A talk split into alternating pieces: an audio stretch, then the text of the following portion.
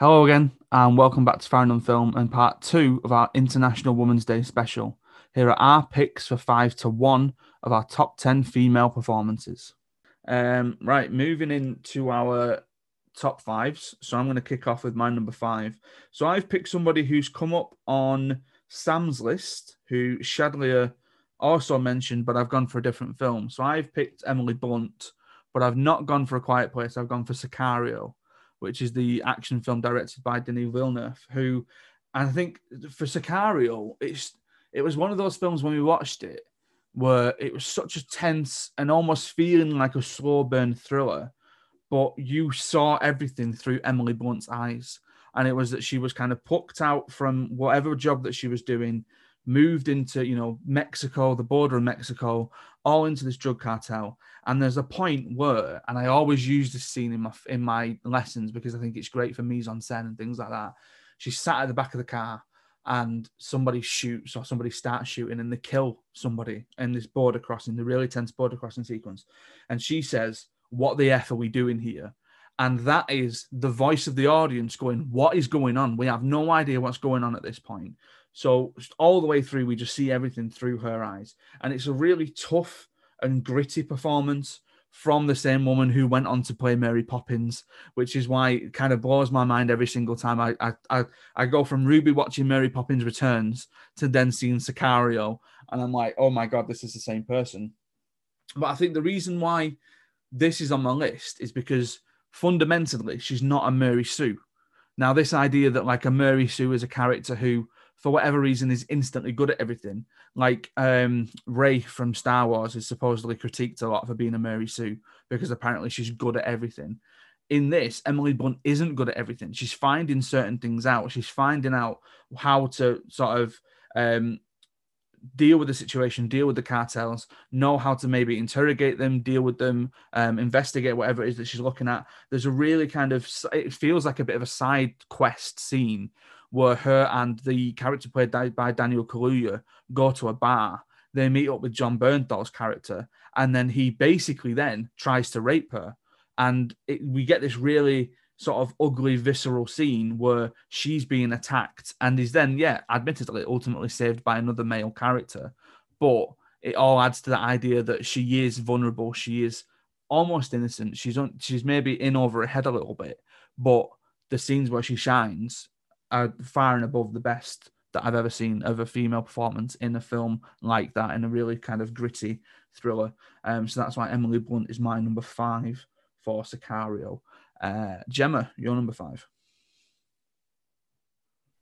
I really like what you said about um, her being so different, two different things, and not realizing it's the same person. And I think that is fundamentally um, the mark of a really good actor, a really good performer. So someone like um, Denzel Washington or something like that can be so different, whereas there are other people who are really pigeonholed, and so they're great at performing, um, but are they as an actor something different every time? Um, so when you say that, I can really see what you're saying. Um, I really like that. My number five is I think somebody who can do that, which is uh, Julie Walters. So um, going through the kind of things that Julie Walters, I mean, she's just a kind of British legend, really. So you've you've got to wade through loads to, to pick a favourite. Some of the early stuff, such as Educating Rita, absolutely wonderful. I don't know if any of you have seen that, um, but she's so good in that.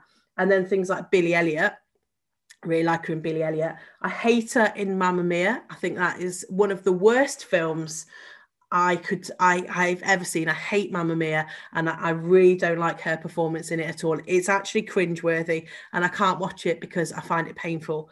Um, I yeah, I really don't like. I really don't like her in Mamma Mia. So I've gone with a bit of an odd one here, which was a TV film, but because it's a film, um, I uh, I can make it count. And that was one called A Short Stay in Switzerland. Um, again, as Shadlia says, uh, a good RE film not that I think I've ever used it in RE because it's so harrowing that the children would just be um, disturbed. But it's basically about a woman who has an incurable condition, which by massive odds her husband has just died of as well. Uh, and then she takes the decision to. Um, uh, to choose euthanasia, to choose sort of dying with dignity, um, and it's it's just it's just heartbreaking but her performance in it is uh, is so real and it makes you cry because you just feel the pain. It's so harrowing she tries to suffocate herself and things like that um, but she she's so good in that. She's so believable um, you know, in that role, playing someone who was a bit older than her, uh, her sort of real age at the time, but again, really believable. So I think that she just she just makes brilliant films, apart from Mamma Mia. But my favourite would be Short Stay in Switzerland of uh, of Julie Walters. I've never heard of that, um, but I'm intrigued, and I think I so I think the podcast that I'm about to mention may have already gone out at this point. Um, but this week I recorded the Harry Potter podcast and we spoke a lot about Molly Weasley and Julie Walters at Molly Weasley. That you've got this fantastic actress, and in some of the films, she's only in it for you know like two minutes right at the beginning, but then she has one of the best redemption kind of arcs in the final sequence when she kills Bellatrix. And yeah, it's just great, absolutely great. But yeah, Julie Walters is an absolute legend. Can't argue with there. Um, Shadlia, you're number five. Uh, my number five has already been said. Um, it is Julia Roberts in Pretty Woman. I think that she is iconic in this role for all the reasons that Gemma said before. Um, the favourite scene of mine um, was when she goes shopping and she's just so innocent when she walks into that really expensive boutique. You know, she's just looking around and she's wearing, I think it's like a purple top and you can see like the sides of her belly and she's wearing a short skirt and she just looks you know exactly what she is and it, it, it it's just it's just so I don't know, like awkward watching her navigate that that situation and being so oblivious to it. But then when she comes back and she looks, you know, she looks gorgeous, she looks very stylish, and she just says to them, you know, I was in here, big mistake, huge, like huge. It's just you just feel like so good for her. You're like, yeah, you go rub it in their face. Um, I will say though, I have recently literally I think we watched it on Valentine's Day actually. And we watched Notting Hill for the first time and I've never seen that before. And I know that Hugh Grant is obviously the star of the movie it's his movie and she doesn't have very like much dialogue at all very minimal. I thought she was brilliant in that. I thought she's absolutely outstanding. I've not seen um Evan uh, Erin Brockovich, but I always see it on Now TV and I always think, oh, should I give that a watch? So I feel like after you guys talking about that, that's going to be next one on my list because I do think she is she is brilliant. Um, but Pretty Woman number five, fantastic. Good shout. I am keeping a track of the crossovers as well, just in case. Um, I don't think there's as many as there has been in the past, but there's definitely a few. Uh, Holly, your number five, please. Sure. This is um, another film that's come up in another um, podcast. So um, it's Emma Thompson as Elinor Dashwood in Sense and Sensibility. Um, I I love Sense and Sensibility, the the film. Um, obviously, I am an English teacher and I love all the blah blah corsets stuff. Um, but her performance in that just breaks my heart every single time I watch it. Um, her character is in love with someone else, but she takes her duty to um, look after her family um, ahead of that. Um, and when she finds out that he's engaged to someone else, she just doesn't. She doesn't get mad. She doesn't grieve. She doesn't outwardly get upset. She just gets on with it. Um, but you see her heart absolutely breaking in all of these scenes where she has to sit quietly doing cross stitch while this man is sitting talking about his engagement. Um, and I, I know if you hate period dramas, that sounds like the most horrendous thing that you could ever possibly sit and watch. But it's just Emma Thompson's face um, as she's just sitting there, and you can just see her every fiber of her being trying not to scream because she can't scream. She she she can't embarrass her family in that way. And she can't embarrass this man who she's in love with in that way either. She's just got to sit there and listen to it. Um, and there's a scene where the the new fiance is confiding in her because it's a secret engagement that no one knows knows about. And this this girl called lucy steele um, is confiding in elinor about the secret engagement. Really nastily because she knows that Elinor is in love with her secret fiance. And they're just walking around the room, and this girl is whispering at her, and she's just being destroyed while still having to walk around the room. Um, and uh, she's she's brilliant. She's absolutely brilliant in it. And when you think that she wrote the script for the film, um, and and produced the film. You know, obviously she she knew what was required from that role, and she wrote it in that way, and she wanted that to be the thing that we take away. Um, if you're a fan of um, uh, the Vicar of Dibley, there's the lovely homage to um, that scene in Sense and Sensibility when uh, Geraldine finally gets the the um, uh, gets engaged when Harry proposes to Geraldine and she goes, blah, is a throwback to Emma Thompson in, in Sense and Sensibility, where suddenly the, the man actually comes back and says, Oh, he's cut off this engagement to Lucy. I want to marry you. And all of the emotions she's had for like two years suddenly come out. Um, uh, yeah, it, it's a great, great performance. If you can't stand a period drama, then obviously don't put yourself through it but if you if you do happen to like them and you haven't seen Sense and Sensibility, it's the absolute classic, and Emma Thompson's performance is worthwhile. So I noticed Gemma's reaction, and it wasn't even when you said it's not the period drama thing. Gemma, have you got something against Emma Thompson? Yeah, massively, actually. Right. Why? So, okay, for what we're talking about about uh, Emily Blunt. Okay, if you took Emma Thompson and you made her be the lead woman in Sicario, could she do it? No, she couldn't. Emma Thompson is always Emma Thompson with some slight stretches. Except when she was Nanny McPhee. Right, I was just about to say, apart from some slight stretches when she's Nanny McPhee or Trunchbull, which still essentially is still a middle class woman. Um, but if you took her out of that and put her in something completely different, she can't do it. I don't think she'd be able to do it. Maybe as a writer and a producer, like with Sense and Sensibility, then that's fine. But as a as an actress, I don't think that she has ever really shown that she's got that much of a range. Um, so I and and you know what? It is for the exact reasons that you love her that I hate her. I can't stand those 90s um period dramas where there was loads of them at that time in the 90s where they made all of them and then Keira Knightley was in loads of them towards I just honestly, I hate the, anything with Kenneth Branagh or anything like that in, apart from Harry Potter. Um, I, I I give a really really wide berth, but Emma Thompson is just so Emma Thompson in absolutely everything. Which um, it's it's like Hugh Grant, you know. It's just like I saw a film the other day with Hugh Grant, and he was slightly different. It was a um, he's uh, having a reconnaissance right now. I know, I'm just Come having. on. Paddington 2.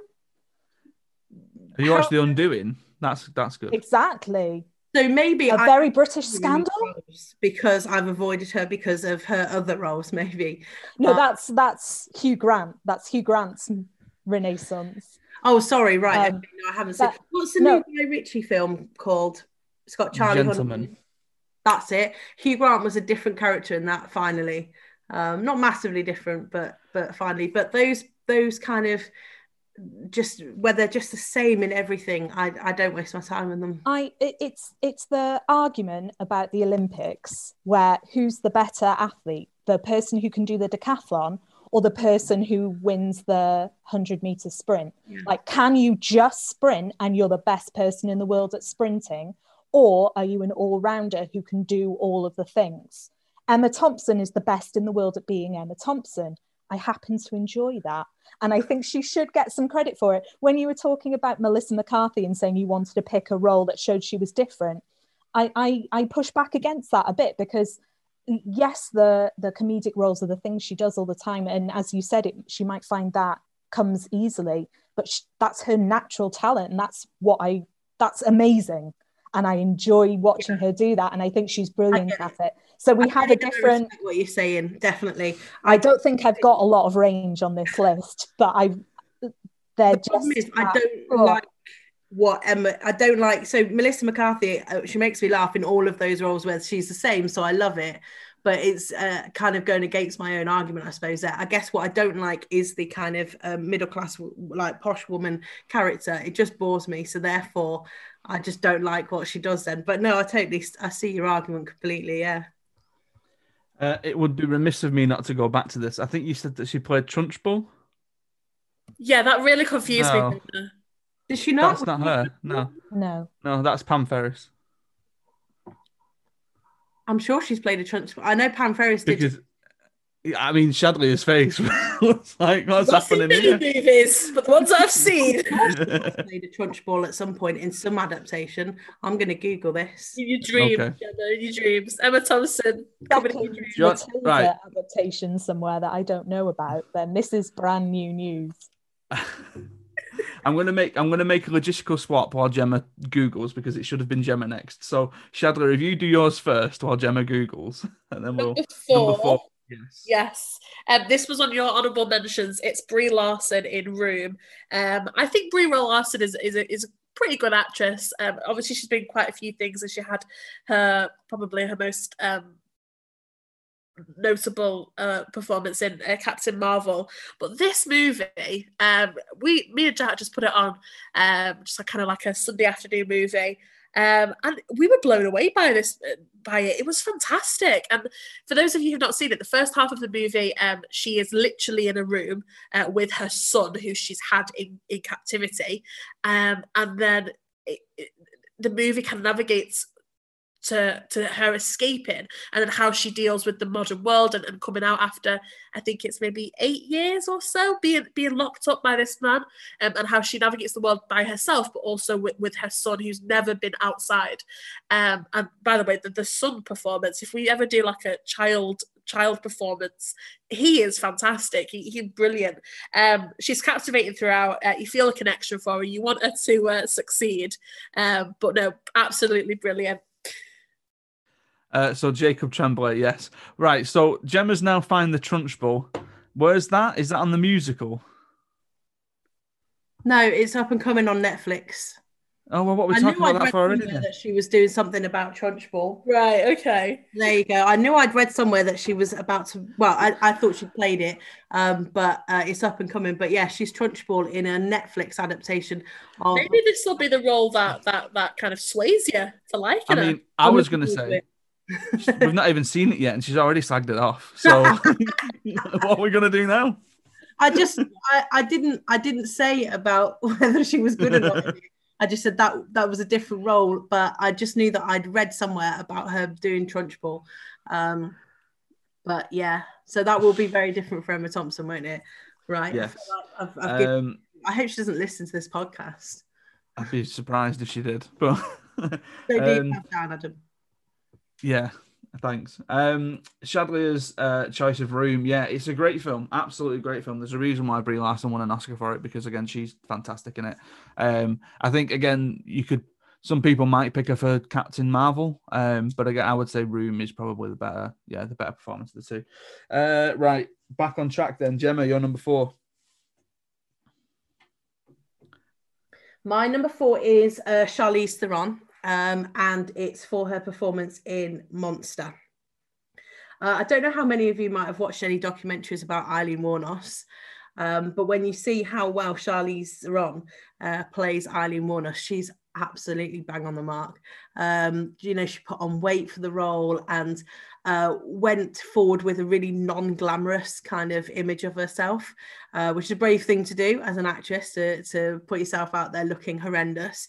Um, but the film's really gritty and it's really real. And I watched the documentaries about Aileen Wuornos before I ever watched the film uh, Monster. Um, so the first thing I did when I saw her playing Monster, uh, uh, Aileen Wuornos in Monster, I just thought, wow, she's so like her. Uh, and I think that again, it's just that mark to, mark of a really, really, really good actress to be so believable that you forget who you're watching. So when you see things like, um, I don't know, Atomic Blonde, where she's just this absolute um, kind of uh, sex symbol bombshell. You're always watching Charlize Theron while you're watching that film, and you know who you're watching. Um, and you're seeing this this beautiful woman. You know she's in the Dior advert and everything, where she's just absolutely stunning. And that's who you watch when you're watching things like Atomic Blonde. When you're watching Monster, you forget you're watching Charlize Theron. And so to do that, I think, and be able to do that kind of performance and put that out there is the mark of a true, true actor that you actually don't know who you're watching, that you forget who you're watching, and you are watching that character. You are watching Aileen Wuornos in that. And um, for me, I think that that's probably the best thing that she's ever done.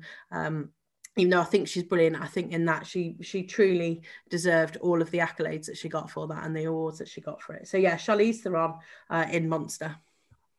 Yeah, great pick. I've not seen it in a very long time because it was one of those. I think we mentioned this. I think on our chat that there are a lot of films where you'll watch it, you know it's great, and you'll go, "I'm not really ever going to watch that again," you know, because it's uncomfortable or whatever it is. Um, but she unfortunately had this kind of curse of the Oscar thing after that, where she'd won the Oscar and then just seemed to disappear for an extremely long amount of time and then come back again. And there are a lot of people like that, like um, Mo'Nique from Precious, where like people have won Oscars and just that's it. They've disappeared. They seem to have peaked, and you know they come back around every every so often. Um, okay, so uh, number four for Holly, please. Uh, on Sam's list as well, and it finally something Ollie will approve of.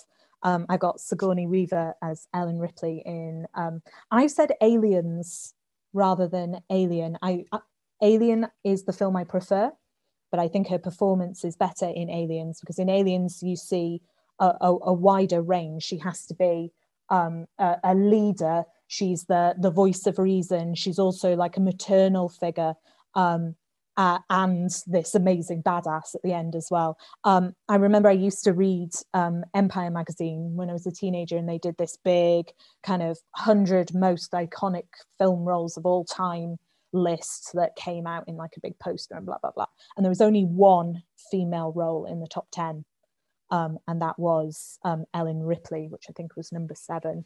Um, I, in terms of acting, acting is never the thing that I notice when I'm watching a film. I'm there for the story. Um, obviously, I'm an English teacher, so I might be listening to the dialogue or, or, thinking about whether that's good or bad. Not usually, though. It's usually just the storyline that I'm there for, and it takes quite a few watches for me to think about whether the acting was was good or bad, unless it like so bad it hits you in the face. Um, so I'm not sure whether really it's a it's a terribly difficult role that she, that that she was taking on there, but it is so iconic. It, it is the the archetype for all future um, kind of he- heroines in in science fiction, um, in, in, action films. Um, she she's just she embodies that role so much, and I know she's been very much typecast after that. And and if you were thinking of that role in anything, you think, oh, is Sigourney Weaver free? Could she do that? Um, but there's a reason, and that's because she she is so brilliant in those films, and particularly the second one, I think, where where you get to see more of her, her personality and has so many iconic lines, um, which I won't repeat because most of them have swear words in them. Um, but yeah, I, am sure uh, you would agree Adam that that yeah that role should be up there. Yeah, I think so. Again, not to spoil my list, but I will. She's not on my list, um, and I think it comes down to, and we speak about this a lot on the podcast.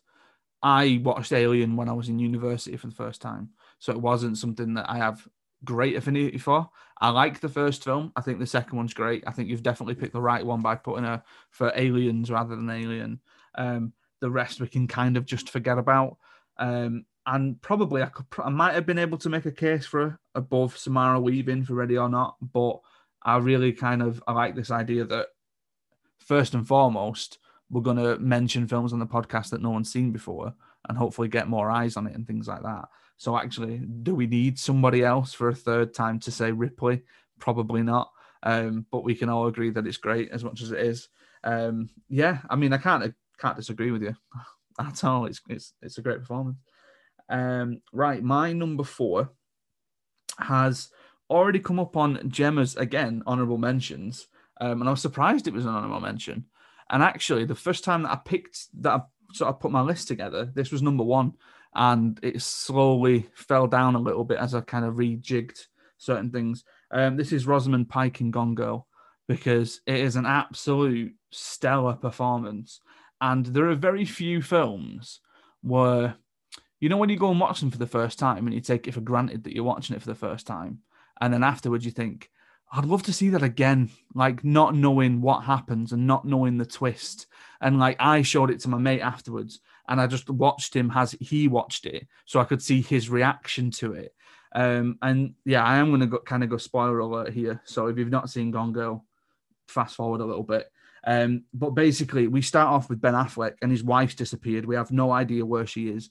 We see things through these kind of haunting flashbacks and voiceovers, and even just Rosamund Pike's voice and her inflection. You absolutely, you know, believe in everything that she's saying. You think something bad's happened to her, and then all of a sudden, we cut to black, and you just see her driving in a car, chucking things out of a window, and she's faking all of these diary entries. And all of a sudden, it's like, who is this person? Who is this woman?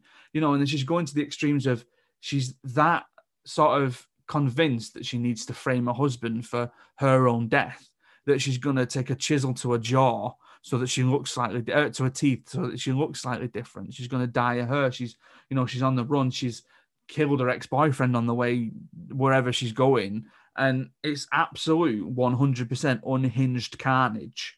And it's just this psychotic performance with again the most subtle facial expressions and body language, even in that kind of call and response shots that you get at the beginning where we see her head. She looks up to Ben Affleck, and you think, "Oh, aren't they a sweet married couple?" And then right at the end, you see it at the end, and she looks up at him, and it's like, "Yeah, she might kill him when he's sleeping later on." That might be where we get.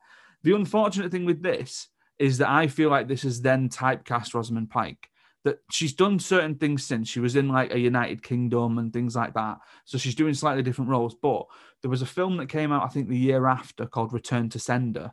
And I remember watching that. Really like well, not well known at all. And I remember thinking at the time, this is just all the crazy that she's got left over from Gone Girl because it's about her locking someone in the basement and things like that.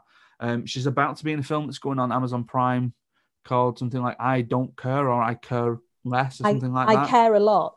I care a lot, actually. I yeah. really, I, yeah, I really want to see that. Yeah, but I watched the trailer and I just thought, oh, this is this is Gone Girl Rosamund Pike again. And you know, is, is that a bad thing? Is that a good thing? But actually, yeah, let's just have this and enjoy this and enjoy her in Gone Girl because yeah, absolute stellar performance, powerhouse performance. And again, another David Fincher that I've got on my list. So can't complain there either. Right.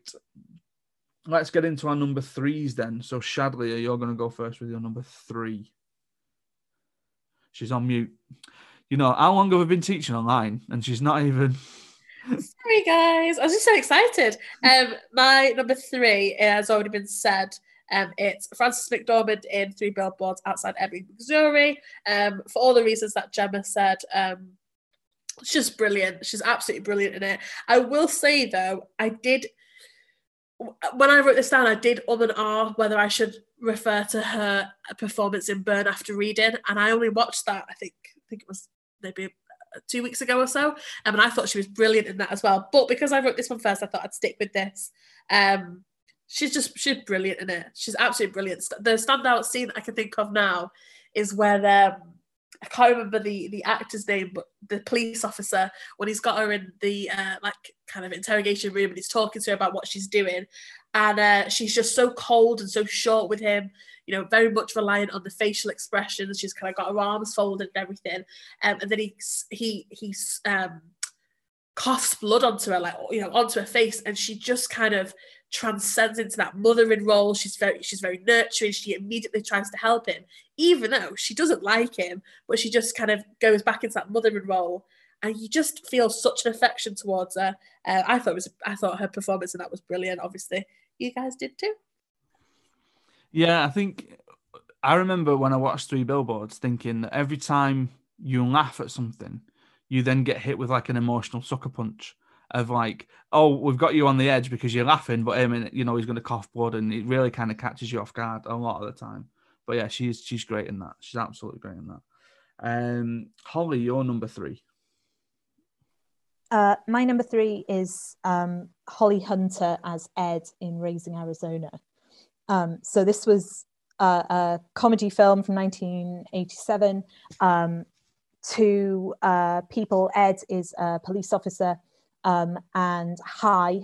is a criminal and they meet because Ed is the person who takes the photos um, of the the people who get arrested and he keeps getting arrested. And in the end he just kind of keeps getting arrested so that he can see the pretty police officer who takes the photos. Um, and uh, she she's just so comedic and tragic in the film because they get married and they find out that she she's unable to have children um, and there's a scene where she's um, crying um, and it's it's real like textbook comedy crying like this this crazy gurning crying face. Um, but she turns it and in a second you're kind of crying with her. And i think that that ability to to go from like farcical comedy to real kind of human tragedy makes the film such a such a good one. It's my favorite Coen Brothers film, um, and and she yeah she she's wonderful in it. it. It's she's a really human performance in a film that has all these great big silly performances from Nick Cage and um, uh, oh who, what's the name of that wonderful actor is in all of the Coen Brothers films. Oh my god! Um, oh my god! What's his name? one minute. I will think Let's of get on a it. Google. Oh my god. Um, he's I was going to say Tim Blake Nelson, but I don't know if it is him.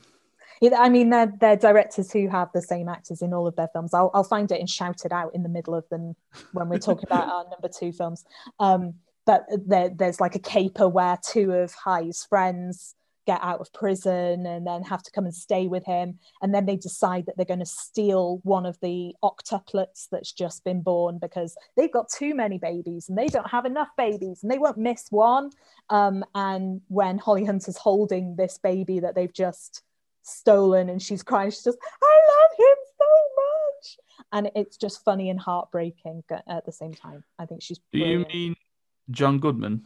John goodman go. thank you adam so john goodman's chewing the scenery so is nick cage obviously because he's in it and so he's chewing some scenery there's like a, a hell's angel terminator style guy in it as well but the person i remember from the film is holly hunter and her crying Good shout. Great shout. Right. Um, she was she was nominated for an Oscar that year, but not for that film, and I think that's a tragedy. She was Mm. nominated for another film that she was in. This is the strange thing about this that, you know, we could argue the toss that everything that we're saying is the best of whatever, but it's never recognized for things. And um, right, my number three, I think easily could be my number two or even my number one. And this is just where we get to whenever we do these lists. But my number three is from a film that I don't think any of you will have seen. Um, and I think it's something that you should all go and seek out. Um, and it's one that again I've championed on the 90s podcast and again the one I did the Kathryn Bigelow podcast. Um, and it's from a film called Strange Days. And this is Angela Bassett as Mace. Now, Angela Bassett is so just to I'm going to mention something again that I mentioned on the Kathryn Bigelow podcast. I refer to Angela Bassett as a ball buster. And what I mean by that is we, me and Amy watch a film called, not a film, a TV series called 911, which is on Sky Living or Sky Witness. And Angela Bassett plays the kind of detective cop in that. And every time she turns up, I say to Amy, Oh, here we go, the ball busters here.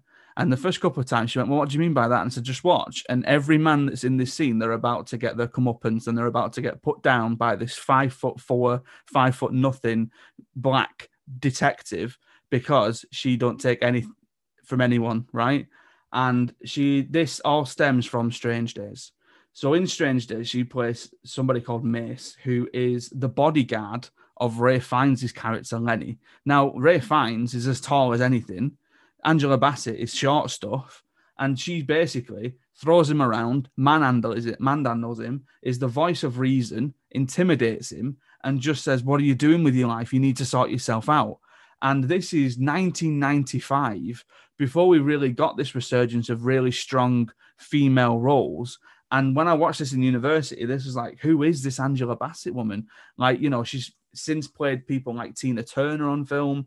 You know, she plays um, uh, Charla's mum. She plays the Queen in Black Panther.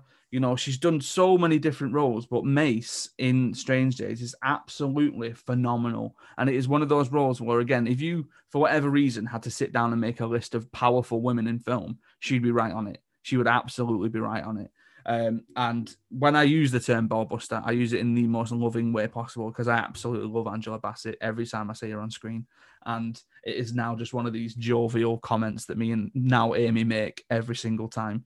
I think we watched something else recently where she popped up and it was, and Amy just kind of went, Oh, th- this isn't going to go well because she's here. here we go. She's here.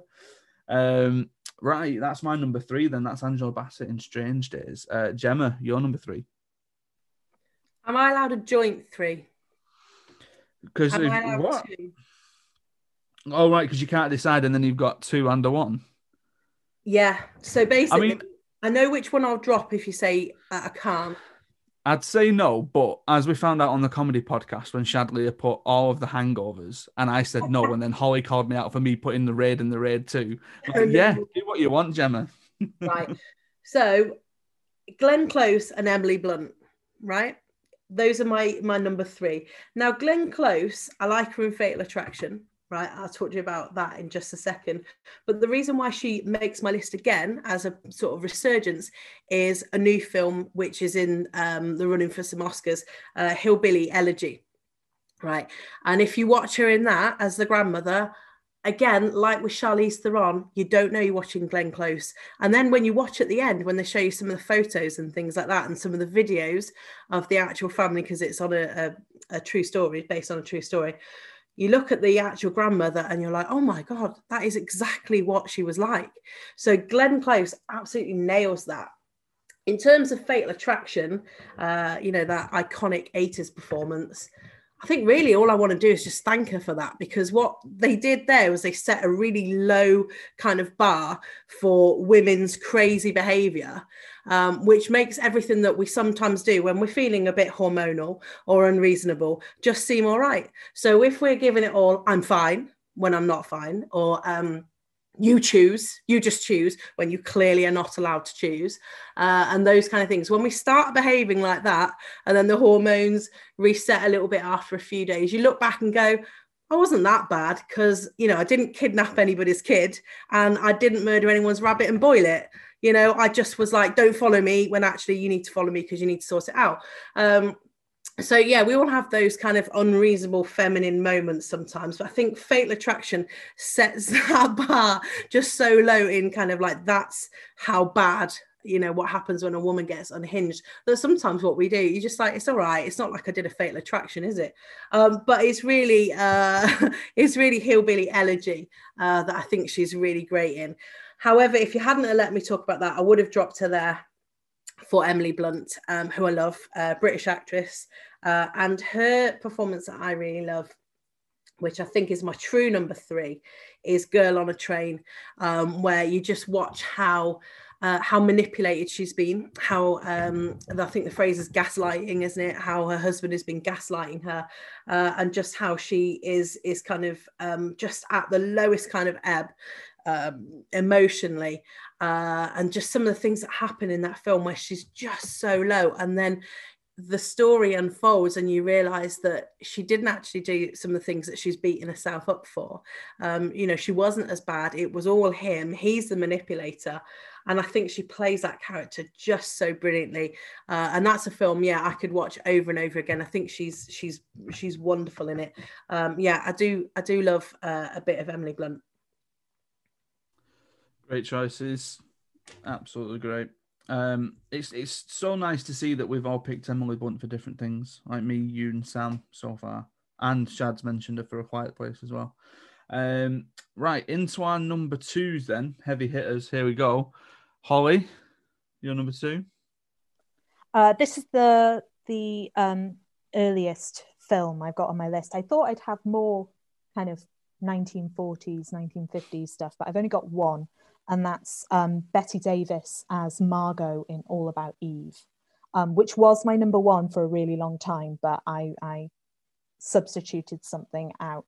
Um, she in this film, the the storyline is that uh, Margot is uh, slightly aging um, theatre actress, a very serious, very uh, highly recognized theatre actress, but she's just getting to the edge of not being able to play the iconic female roles in lots of um, plays. She's just getting a tiny bit too old to do that. Um, but because she's such an icon, she's still getting those roles.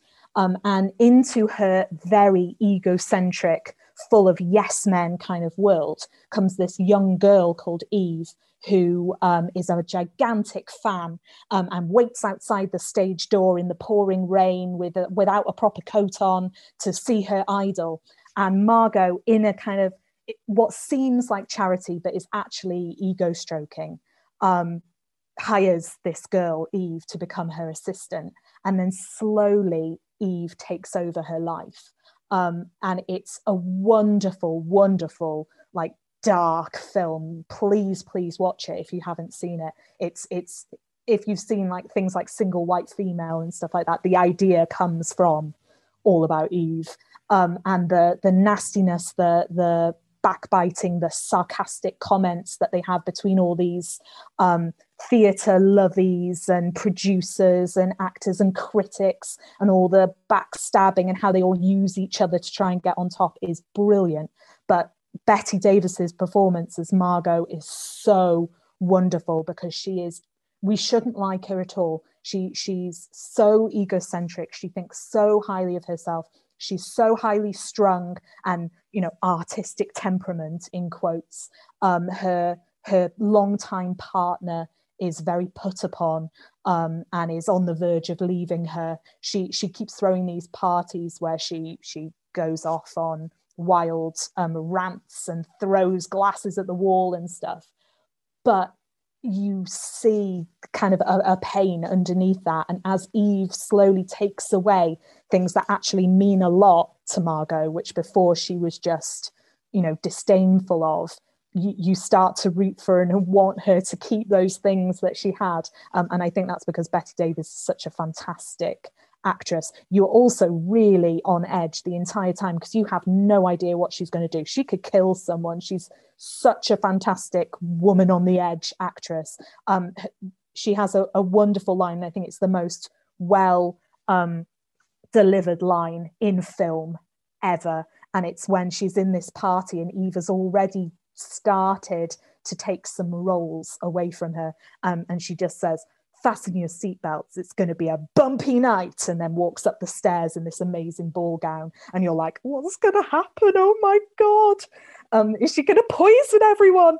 Um, it you you have to see Bette Davis deliver that line, obviously, because I butchered it. Um, but it's it's a it's a great film, and and that performance is stellar. Good shout. I, I can always go to Holly for classical Hollywood. She is the classical uh, Hollywood correspondent for this podcast because you've seen more of it than anyone else, I think, especially from like anyone in the whole world. Yes. Yeah, yeah. Well, anyone who's been on these anyway, especially me. Not Joel.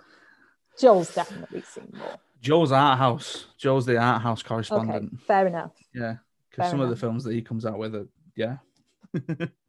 um, right, my number two. I'm actually intrigued to see Shadlia's reaction to my number two because it's either going to be this is on my list and I've not said it yet, or this is oh no, I totally forgot this. Um, so my number two is Lupita Nyong'o in Us, and um, the reason for this is talking about a different film for the to, to begin with. When I watched Shutter Island that came out in 2010 with Leonardo DiCaprio, you watch Shutter Island for the first time and you go, all right, okay, all this stuff is happening. And then you get to the twist and you go, "Oh, okay, I didn't see that. I'm not going to spoil it. Don't worry, I'm not going to spoil it because you need to see it without the twist." But then the second time you watch it, you watch it with the twist in mind, and you go, "Oh, this is a different film now because I know what's going to happen, and I'm now seeing this in a different way." The same thing happens in us because the first time you watch us, you see a little girl at the carnival with a mum and a dad, and she wanders off and she goes into a hall of mirrors and she sees a reflection, but this reflection turns around on her. And then we cut to black and we jump forward in time. And then we see Adelaide with her family, with her kids, They go back to the same beach. She has this kind of strange PTSD reaction to it. She doesn't like being there. And then we get all the plot with the doppelgangers and things like that. And Red turns up. Now, again, I'm not. I won't go into spoilers for this one if you've not seen us, because again, there's a reveal that you need to see towards the end of it. But I think it's an absolute travesty that she wasn't nominated for an Oscar for this because it's not just one performance; it's two the reason why she's in here now is because she plays Adelaide and she plays Red.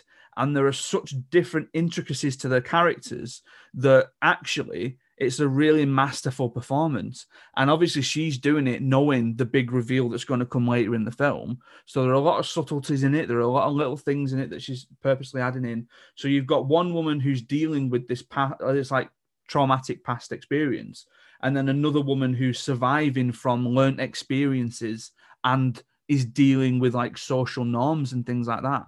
So I think again, if you go to it for a second time, you see it completely differently.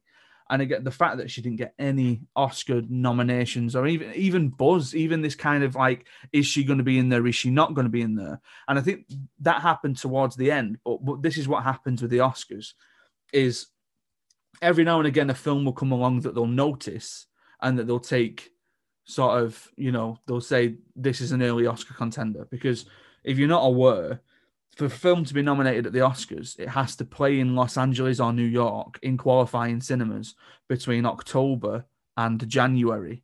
So, sort of like if it was this year, it would have been October 2020 to January 2021. Now, that's why they release during that period of time in the autumn all the big Oscar buzzworthy films. That's why you things like Three Billboards were released when they were released. That's why Gone Girl was released in November, things like that. You get a film that is released either in the summer or in March, and it's going to get ignored most more often than not.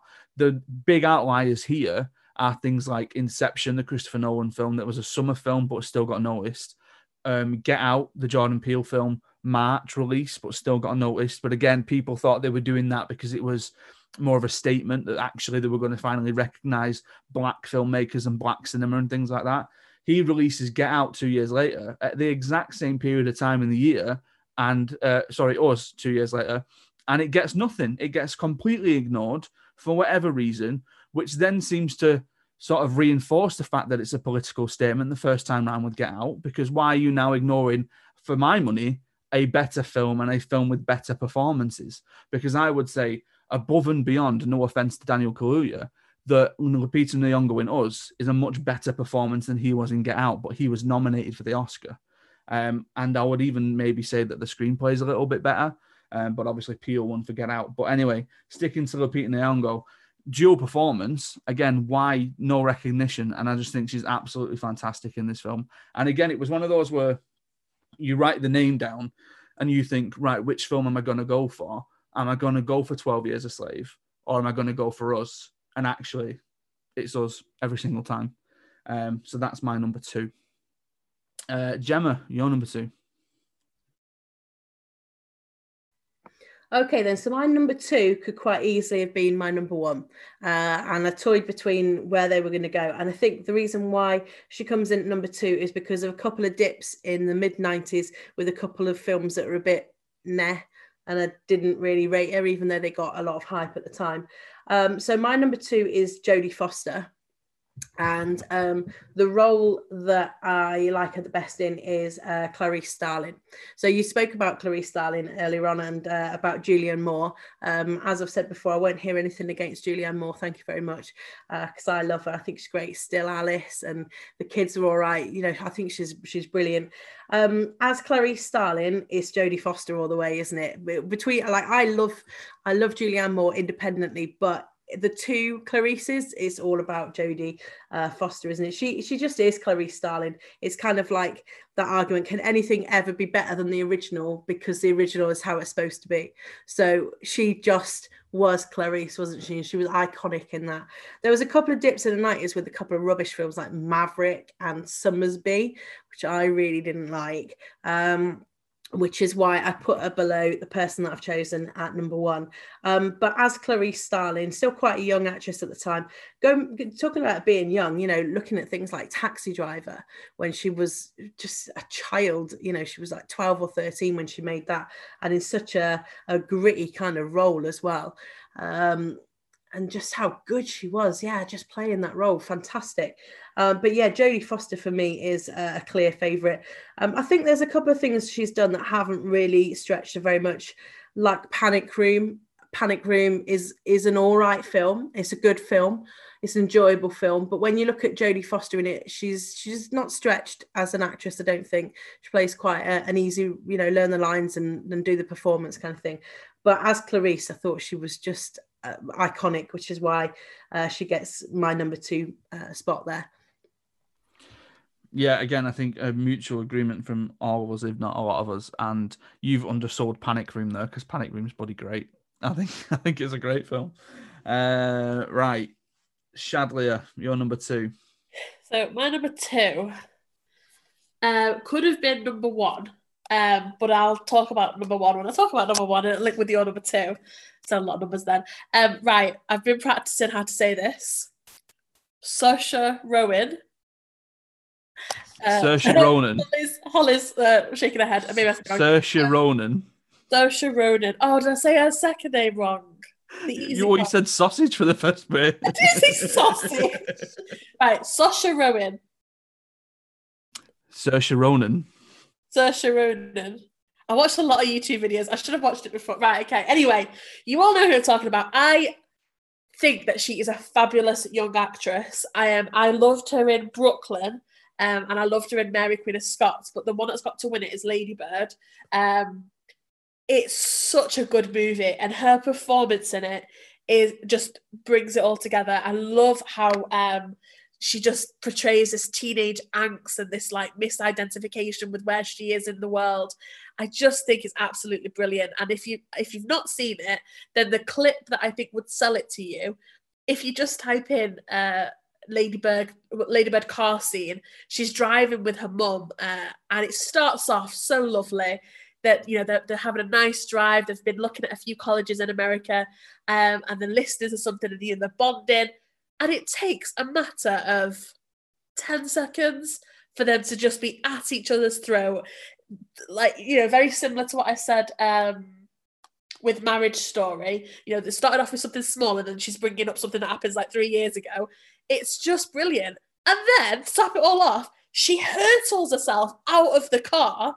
Just she's like, I can't deal with that anymore. She just, you know, leaves the car as it's driving full speed she's just brilliant in it. It's absolutely a fantastic movie, and I, I really rate her, even though I can't say her name properly.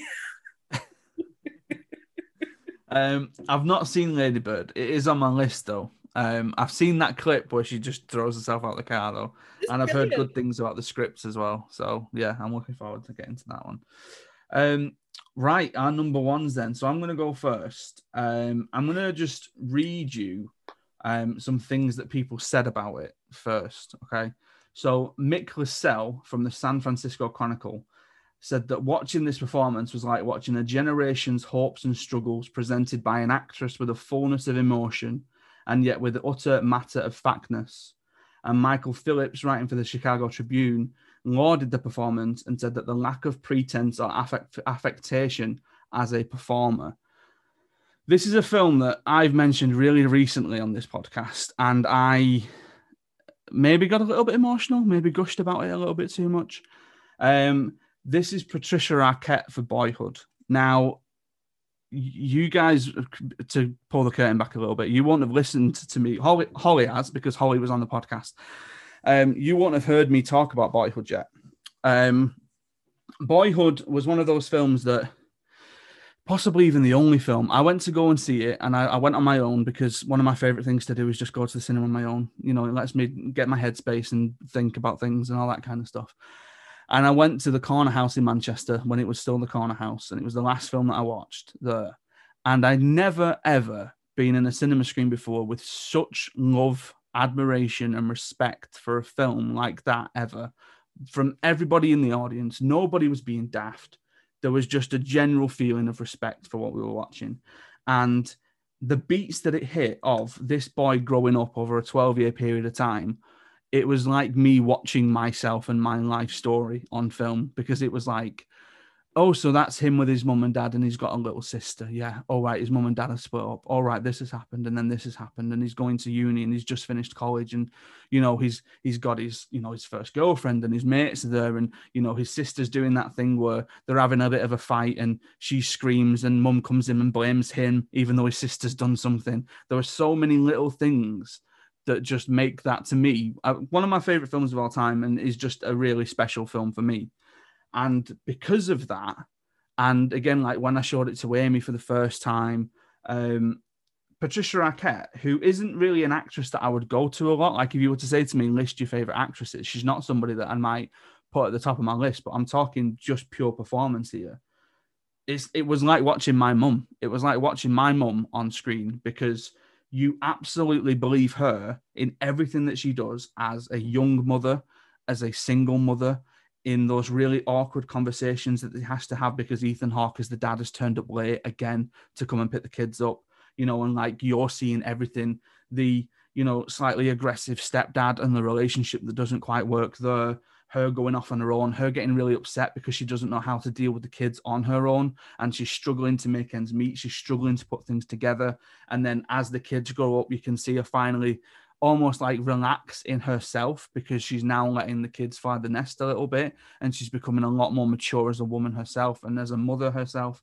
Um, and I remember, and I mentioned it when I spoke about Frances McDormand, that in the year that Frances McDormand won for three billboards, it was every award ceremony that you were watching. It was pick up an award, pick up an award, pick up an award, and you knew how it was going to go.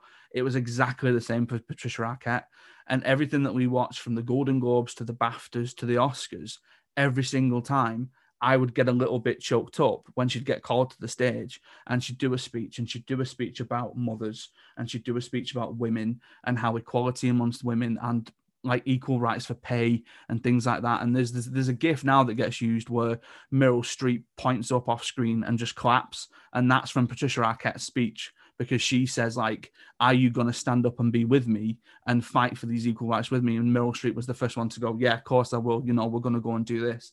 And every single time she won an award, like I just remember turning to Amy and going, "It's like watching my mum win an Oscar." And this is it. This is why she's my number one. Like I, I wish when I first did it, and I said this before, like Rosamund Pike was my number one at first, and I think I'd put Patricia Arquette um, down as like two or three or something like that. And I kept going back to it, and I kept thinking, no, this isn't right. And I moved her up. And the more I thought about it, and I think I may, I might have even watched one of her um, award uh, acceptance speeches again. And I was just like, yeah, this is this is the right choice. This for me is my favorite performance as a female because I don't see it as a performance.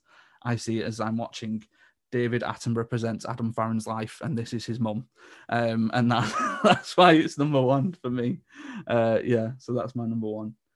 Um, Gemma, uh, Gemma, your number one. Okay, okay. Uh, so my number one is um, somebody that I really respect because of how well respected she is in Hollywood in the film industry, um, despite not having any of the traditional sort of sex appeal.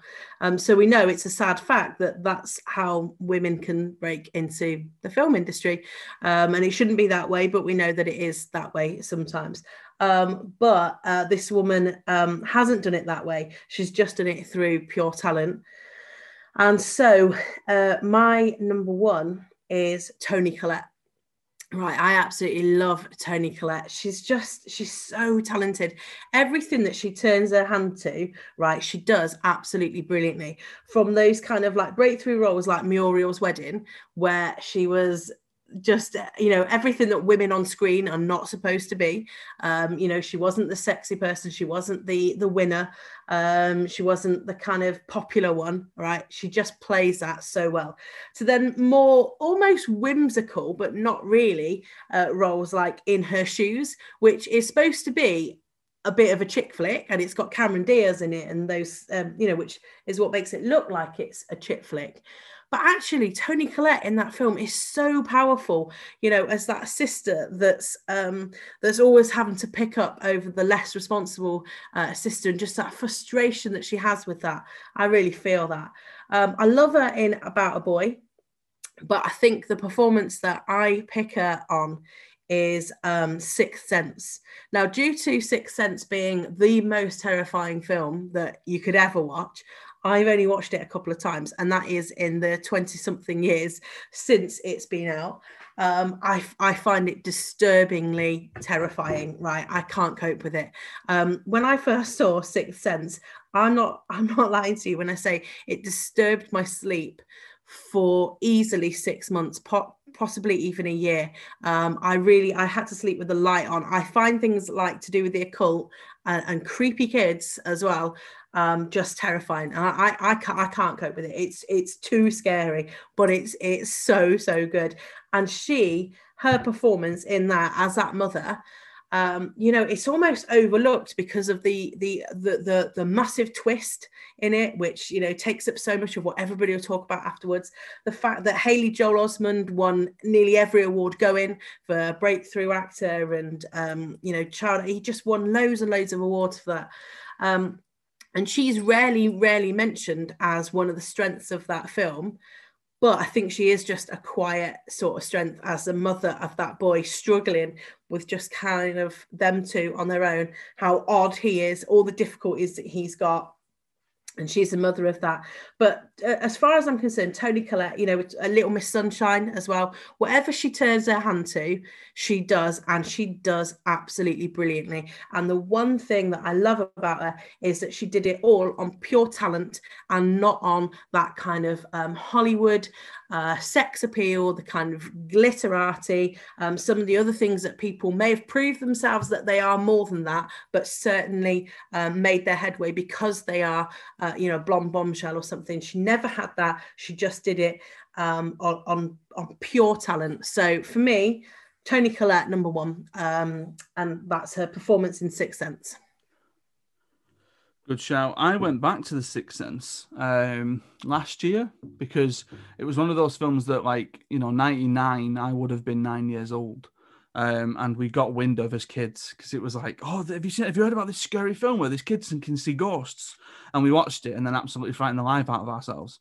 And then since then, it was, I don't want to watch that again because I, I, was scared of it when I was nine. Um, so then actually watching it again, totally see it with new eyes and things like that, and really appreciate Toni Collette's performance if you want to go down the route of seeing her do something different, um, there's a film that came out a couple of years ago called The Way Way Back, where she plays um, the mum to a kid um, who's she's in a relationship with Steve Carell, and again, it's a performance by Steve Carell where he's a real kind of like bad person. You do not like him at all, but it's a really nice, feel good summer kind of film.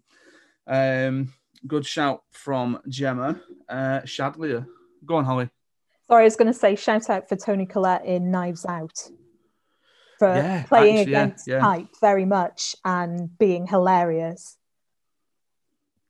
Uh, good shout. Um, Shadlia, you're number one. Right. Well, I feel like I don't need to really say anything because Gemma's done the most of it for me, and then Holly's pretty much finished off what I was going to say.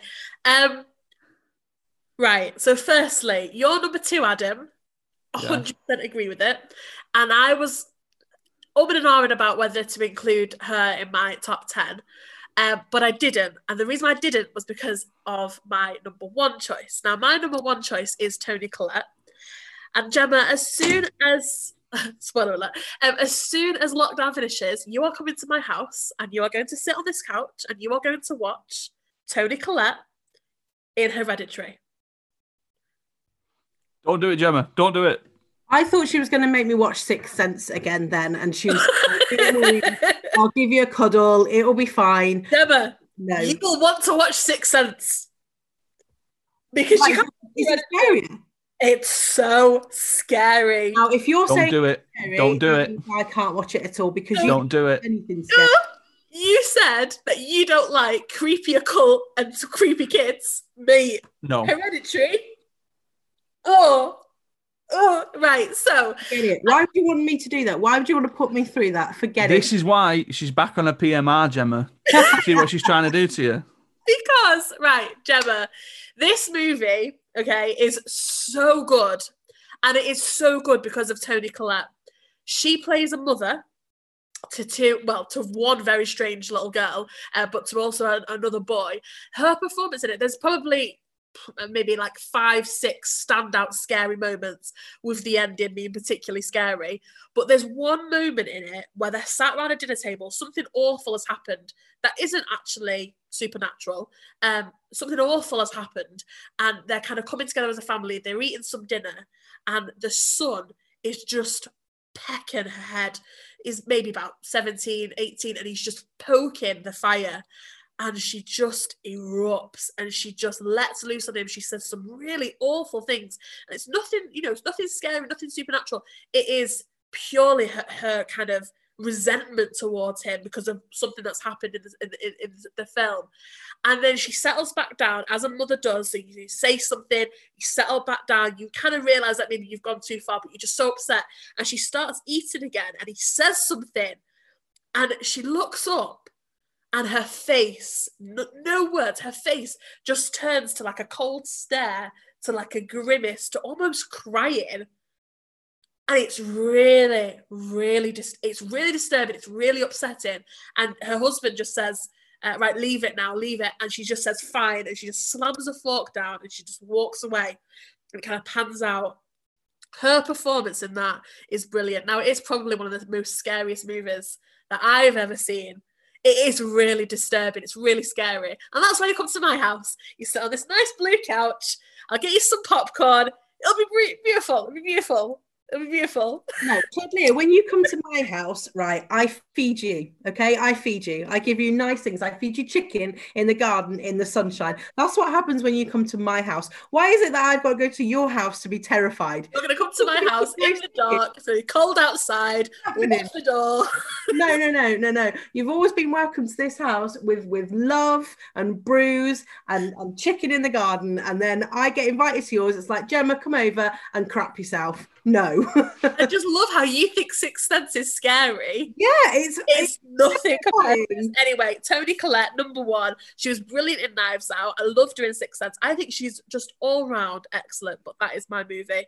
I felt like I couldn't have two horror movies in the uh the in this, so I had to boot Lupita, but Right, Uh, Gemma, like, no, don't do it because you you're going to regret it, and you're just going to be there for Shadlia's an amusement at the end of the day. yeah, it will be.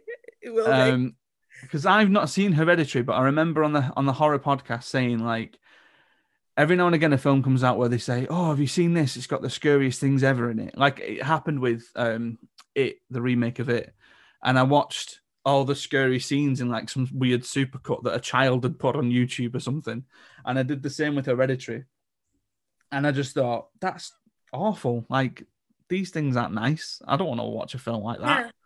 It's Can just ask, is it as scary as um, Woman in Black? You mean the Daniel Radcliffe woman in Black?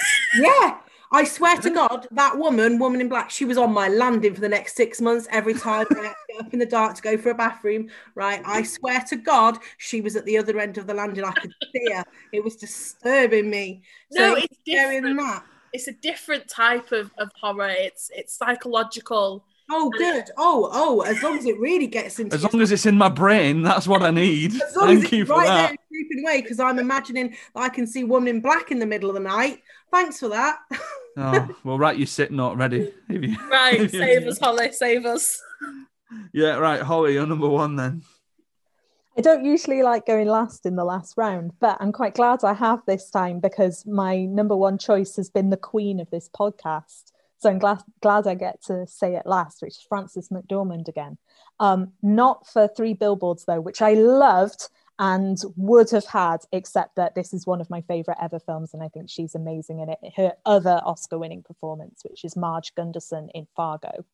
Um, I I love her in this role because I think we we've talked a lot. We we've had lots of very varied roles for female performers in this podcast. But if you wanted to be to be cruel and to minimalize them, you, you might put them into boxes of you know the the badass action hero or the um, pulling your heartstrings mum or or you know you you could you could pigeonhole them and i don't think it's possible to pigeonhole marge gunderson because she's not a badass. She's a she's a normal person. She's just amazing at her job. So so amazing whilst being a lovely lovely person and being really normal as well. And every scene with her husband norm just makes me so happy um, because in another film they'd be portrayed as losers. And in this film they're portrayed as lovely wonderful hardworking and clever people. Um, and the the scene where she goes um, she she's a, a, a, police officer. She's she's tracking down um, two uh, people who um, supposedly um, kidnapped a, a, woman and it's a kidnapping gone wrong and she's trying to unravel what happened. Um, and she's very clever about it. But right in the middle of the film she has this kind of meetup with with a, a old school friend um, and that scene where she's just she's trying to be nice to this guy but this guy is having a breakdown and his wife's just left him and he's basically coming on to her um, that scene is just perfect because she's just being so nice and just trying to be really nice and letting down gently and gently and gently. And then he pushes a little bit too far and she's steel. But she's still a lovely person, but that just that force of will and like no you're not going to push me around is just so evident there. And she gets that back out again when she's in um, when she's interviewing people through the investigation. She has that again at the end when she she faces off against the the bad guys. Um, but she also does it all whilst pregnant. Um, and i don't think you see enough pregnant heroes of films. Um, and her pregnancy is not a big plot point at all it's not, the film doesn't revolve around it, but it is mentioned because she finds it quite hard trudging through the snow to the body. And her husband comes and brings her food in the office because she's very, very hungry. Um, and just everything about it is she's just a totally normal woman, but at the same time, extraordinary. Um, and it's my favorite Frances McDormand performance. She can do no wrong. I've never seen a bad Frances McDormand performance. I would watch any film if I found out that she was in it. Um, Three Billboards is amazing because I also love Sam Rockwell, but Fargo just edges it. Yeah, can't argue with you there, Hall.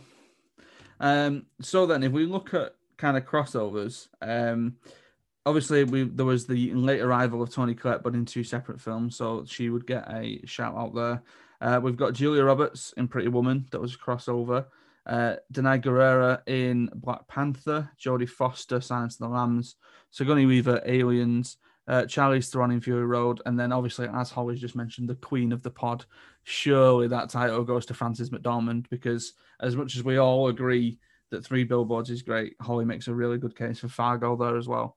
Um, and yeah, I'm looking forward to seeing what she's like in Nomadland um, because again, that's getting a lot of Oscar buzz at the minute.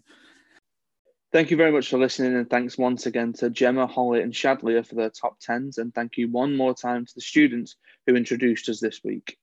You can help support Farringdon Film by following us on Twitter at Farringdon Film, by liking us on Facebook at facebook.com forward slash Farringdon Film, by leaving a five star review at your favourite podcast provider, by heading over to our sponsor Offworld Tees and using the code FARRAND, that's F A R R A N D, for 15% off your order and stay safe, look after each other, and I will see you next time.